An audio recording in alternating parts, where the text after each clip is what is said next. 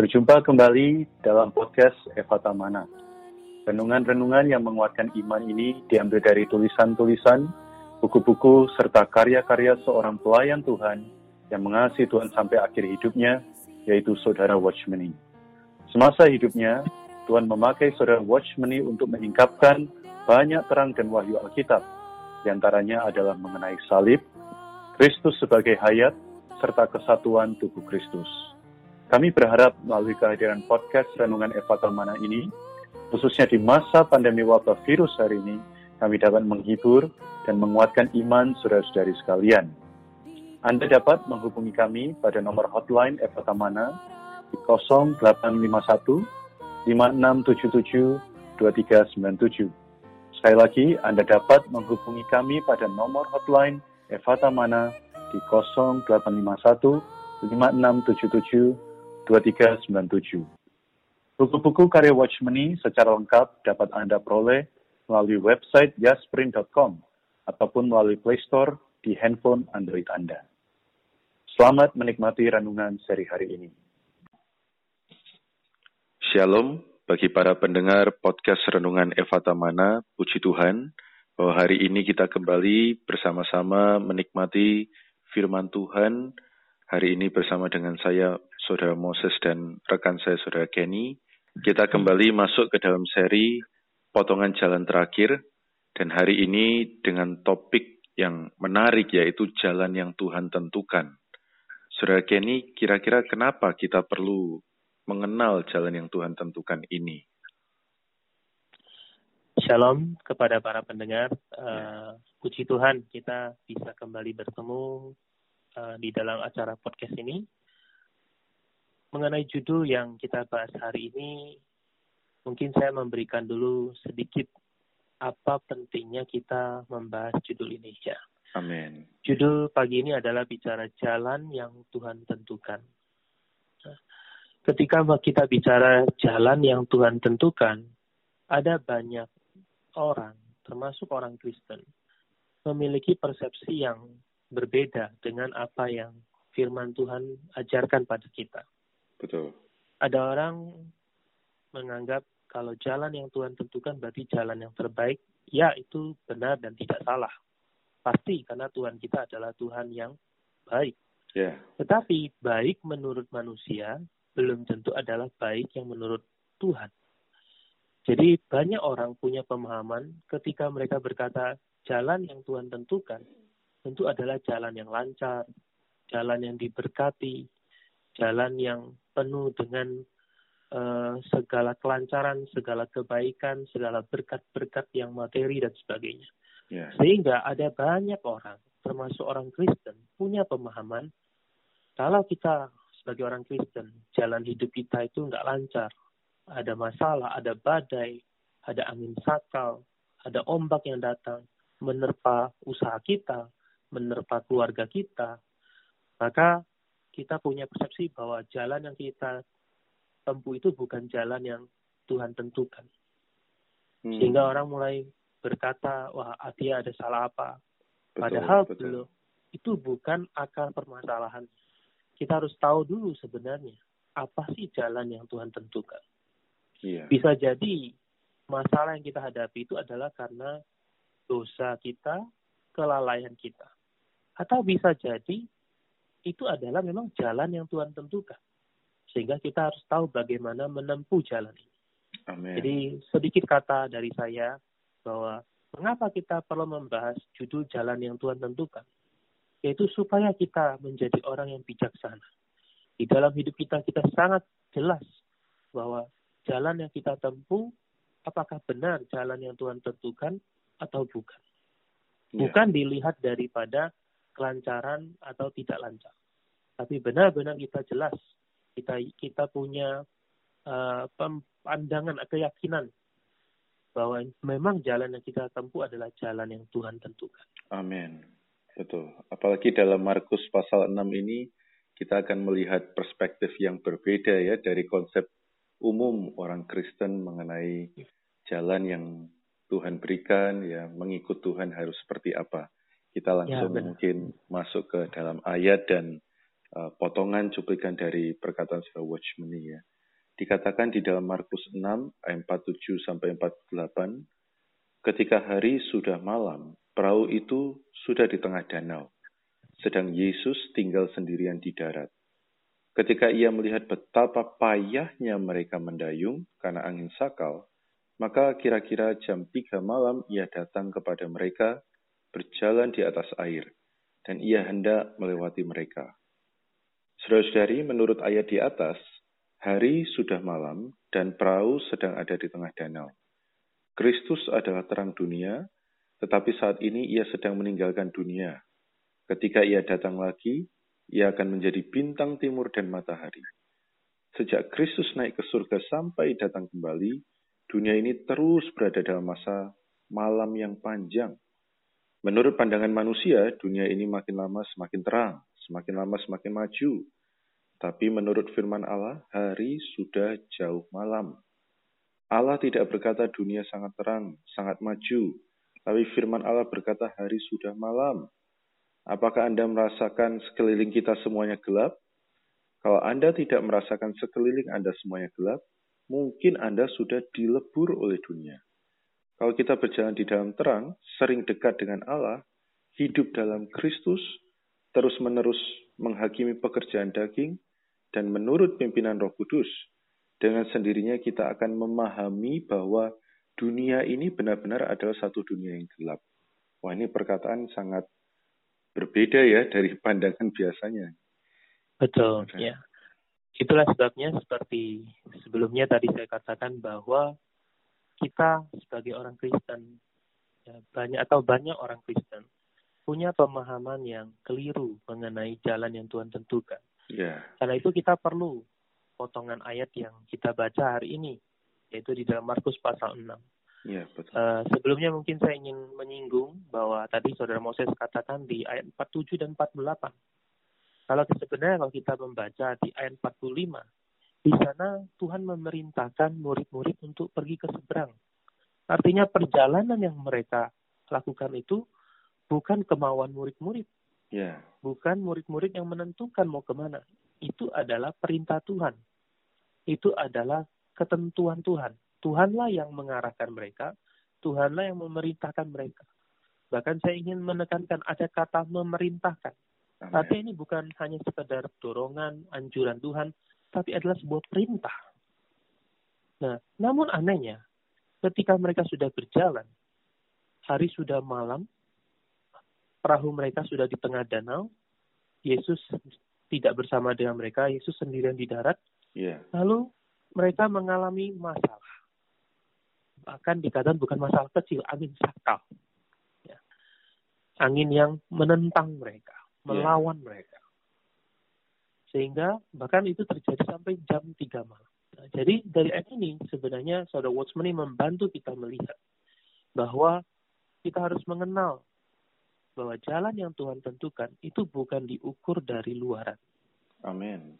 Justru di luaran itu uh, sering kali adalah berbeda dengan pemahaman kita. Di sini, di ayat ini dikatakan tidak ada satupun di luaran itu yang menarik. Satu mereka di tengah danau. Yeah. Dan itu malam hari. Kalau siang hari masih menyenangkan, bisa melihat pemandangan. Malam hari itu mencekam di tengah danau. Malam yang begitu gelap sampai jam 3 malam. Betul. Justru ayat ini memberitahu pada kita bahwa sering kali atau mau jalan yang kita tempuh ketika Tuhan ketika kita mungkin mau menempuh jalan ini kita ada firman Tuhan yang mengarahkan kita yang memerintahkan kita lalu kita berjalan kemudian kita menghadapi malam yang gelap kita harus tahu bahwa itu adalah jalan yang Tuhan tentukan justru keadaan itu membawa kita melihat bahwa segala sesuatu yang di luaran itu tidak ada satupun yang bisa kita harapkan Amin. semuanya gelap. Nah, apa hubungannya dengan kita hari ini? Hari ini kita berjalan, kita hidup di atas dunia ini. Kita melihat banyak perkara itu semakin hari semakin gelap. Amin. Kasih di dalam keluarga makin lama semakin hambar. Apalagi di masa pandemik ini ya, saya uh, juga melihat beberapa kasus suami istri karena sering ketemu akhirnya cekcok. Hmm.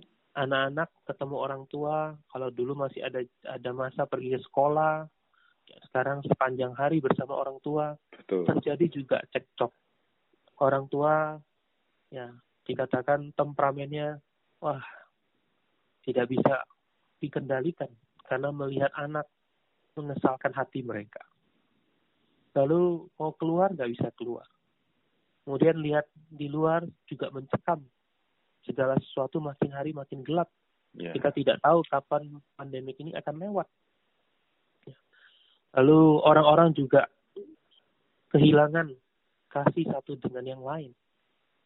Ya, kita masih ingat waktu awal-awal pandemik mulai terjadi di negara kita. Yeah.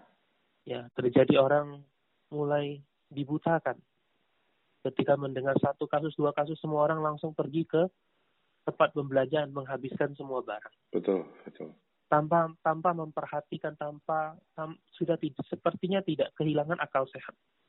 Sepertinya tidak lagi ada pemikiran nalar yang baik. Ini menunjukkan kepada kita bahwa hari sudah jauh malam. Lalu apa yang harus kita lakukan? Mungkin Saudara Moses bisa melanjutkan pembacaan kutipan berikutnya. Iya. Betul ya. Jadi saya sangat sangat setuju ya bahwa memang Tuhan izinkan pandemi ini bukan hanya sekedar menunjukkan bahwa Dia mampu berkuasa atas alam semesta, tapi ingin benar-benar membuka mata kita ya, saudara ya, bahwa ya. hari sudah jauh malam hari ini. Banyak hmm. orang dulu berpikir dunia itu begitu baik ya, what a wonderful world gitu ya, yang makin Betul. maju, makin uh, baik, makin sejahtera, ternyata rupanya tidak demikian. Baik, saya iya. langsung lanjutkan ke cuplikan yang terakhir ini dikatakan lantas bagaimana penempuan hidup kita di dunia yang gelap hari ini, kita perlu mencermati ayat berikutnya. Dikatakan bahwa di tengah danau itu, para murid dengan payahnya mendayung karena angin sakal. Saudara-saudari, kalau jalan yang ditempuh orang Kristen tidak berlawanan dengan angin sakal, kita patut curiga apakah yang disebut ataukah apakah yang tersebut dijalankan adalah jalan yang Tuhan tentukan. Kita seharusnya menempuh jalan yang ditentukan Tuhan. Jalan kita melawan arah angin. Kalau kita tidak pernah ditentang, ditertawai, atau dianiaya orang dunia, kedudukan kita yang ada sekarang pasti bukan pemberian Tuhan. Wah ini cukup keras perkataannya saudara Kenya. Mungkin bisa dijelaskan lebih lanjut.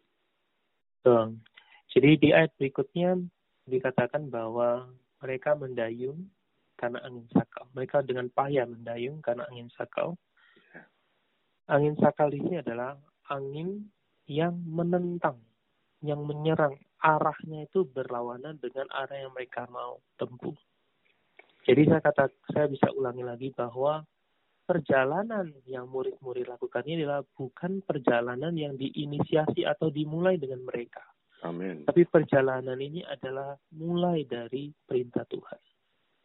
Jadi hari ini kita harus tahu bahwa jalan yang Tuhan tentukan adalah jalan yang dimulai dengan firman-Nya. Amin. Maka adalah sangat penting di masa-masa sekarang ini, masa pandemik. Setiap pagi ketika kita bangun, jalan yang kita tempuh hari ini adalah baik dimulai dengan firman Tuhan. Amen. Kita harus ada firman Tuhan yang mengarahkan kita, memerintahkan kita, mendorong kita. Dan yang kedua adalah hari ini kita jalan, belum tentu kita akan jalan dengan lancar. Karena ada Markus pasal 6 yang kita baca hari ini. Kita Betul. mungkin sudah mulai dengan perintah Tuhan, dengan firman Tuhan. Tetapi akan ada angin sakal yang akan melawan kita. Nah, justru keadaan ini jangan mengecewakan kita. Justru keadaan ini jangan membuat kita menjadi tanda tanya. Kita harus sangat jelas dulu bahwa ini kita telah memulai jalan ini dengan firman Tuhan. Nah kemudian ketika ada angin sakal ini bagaimana? mungkin nanti di keesokan hari akan dibahas lebih lanjut. Yeah. Tapi saya ingin membicarakan bahwa kita harus sadar ketika Tuhan memerintahkan kepada kita, ketika firman-Nya datang pada kita, kita harus tahu Tuhan juga tidak meninggalkan kita. Amin, betul. Karena Dia adalah firman. Ketika ada firman, maka ada penyertaan. Amin. Ketika ada firman, maka ada dirinya sendiri. Jadi hari ini kita harus melihat ketika angin sakal datang. Kita harus segera cepat-cepat berpaling kepada Tuhan. Bukan seperti muri-muri mereka berusaha, berusaha, berusaha payah untuk mendayung. Yeah. Kita akan mengalami ketika makin kita usaha, angin ini makin menentang kita. Ketika kita berusaha, justru kita makin kelelahan. Karena ini adalah angin sakal, angin yang menentang arah kita. Satu-satunya jalan, tentu kita juga nggak bisa berkata kita ikutin angin itu, maka kita akan hancur. Kita akan menentang jalan yang Tuhan tentukan. Bagaimana menempuh jalan ini? Kita harus kembali, kita harus percaya, kita harus mencari. Karena Tuhan tidak pernah meninggalkan kita. Amin. Ialah Betul. Immanuel yang sejati. Amin. Jadi sekali lagi saya ulangi bahwa di masa pandemik ini banyak orang ya mulai kehilangan, ketakutan, mulai meragukan jalan yang Tuhan tentukan, Ya. mulai meragu bahkan mulai meragukan bahwa Tuhan itu ada. Semoga melalui uh, pembahasan kita pagi ini semua orang dibangkitkan kembali. Amin. Mari kita bersama-sama berjalan di jalan yang Tuhan tentukan. Amin. Ya, ini perkataan yang sangat baik, ya sangat mendorong kita, saudara-saudara pendengar. Sekali lagi mengingatkan bahwa tadi saudara Kenny sempat menyinggung bagaimana di dalam jalan yang kita tempuh, jalan ini perlu menurut apa yang Tuhan tentukan. Namun dari mana kita tahu ini adalah jalan yang Tuhan tentukan adalah melalui setiap pagi kita datang kepada firman-Nya. Saudari kita mendorong Anda semua bisa banyak menikmati meluangkan waktu mumpung masih ada dalam uh, situasi di rumah Anda bisa punya banyak waktu untuk datang kepada Tuhan. Eva Tamana melalui podcast, melalui renungan, melalui buku dan kidung yang ada bisa menjadi alternatif salah satu jalan bagi Anda datang kepada firman. Karena Hmm. itu, saudari, berkat yang Anda dapat hari ini kiranya juga bisa dibagikan kepada saudara-saudari dan keluarga yang lain yang Anda kenal. Baik, untuk menutup podcast hari ini, saya meminta dalam kasih saudara Kenny bisa mendoakan kita semua. Mari kita berdoa. Tuhan Yesus, kami bersyukur atas firman-Mu Amin. pada hari ini. Membawa kami memiliki pengenalan yang benar, yang tepat, yang seimbang mengenai jalan yang Tuhan tentukan. Amin. Tuhan, kami juga tidak hanya mau sekedar menjadi pendengar, tapi kami juga mau menjadi pelaku firman-Mu. Ya. Tuhan, kami bersyukur Engkau tidak hanya sebagai Tuhan Juru Selamat kami, tapi Engkau juga adalah firman yang hidup, dan setiap hari melalui firman-Mu, Engkau mengarahkan kami, Engkau menasihati kami, Engkau menguatkan kami, Engkau mendorong kami, bahkan Engkau adalah penunjuk di dalam jalan yang harus kami tempuh. Amin. Karena itu Tuhan, kami juga berdoa, kami meminta padamu.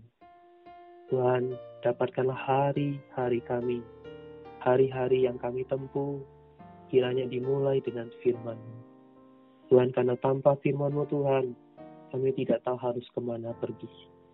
Tuhan, kami juga tahu, kami juga melihat bahwa ketika kami menempuh jalan yang Tuhan tentukan, kami tahu tidak selalu lancar. Kami tahu akan ada angin sakal. Tapi Tuhan, bawalah kami makin melihat. Meskipun luaran makin gelap, tapi biarlah di batin kami penuh dengan terang firman-Mu. Ya. Karena Tuhan adalah firman-Mu lah yang kekal, yang bisa diandalkan. Lebih-lebih di masa pandemi ini Tuhan, dan ingatlah setiap umat-Mu, kiranya kami semua tetap tidak meninggalkan firman-Mu. Tuhan Yesus, karena itu kami berdoa hanya di dalam namamu, Tuhan Sang Juru Selamat kami, yang adalah firman yang selalu menyertai kami. Amin. Mulia bagi namamu Tuhan. Amin. Amin. Puji Tuhan. Terima kasih saudara Kenny. Sekian podcast Renungan Eva Tamana pada hari ini. Kami akan hadir kembali pada seri berikutnya. Jika saudara-saudari ingin mendapat pelayanan doa dan konseling, Anda dapat menghubungi nomor kami pada 0812 155 7000. Sekali lagi, 0812 155 7000. Kasih karunia Tuhan Yesus Kristus menyertai kita semua.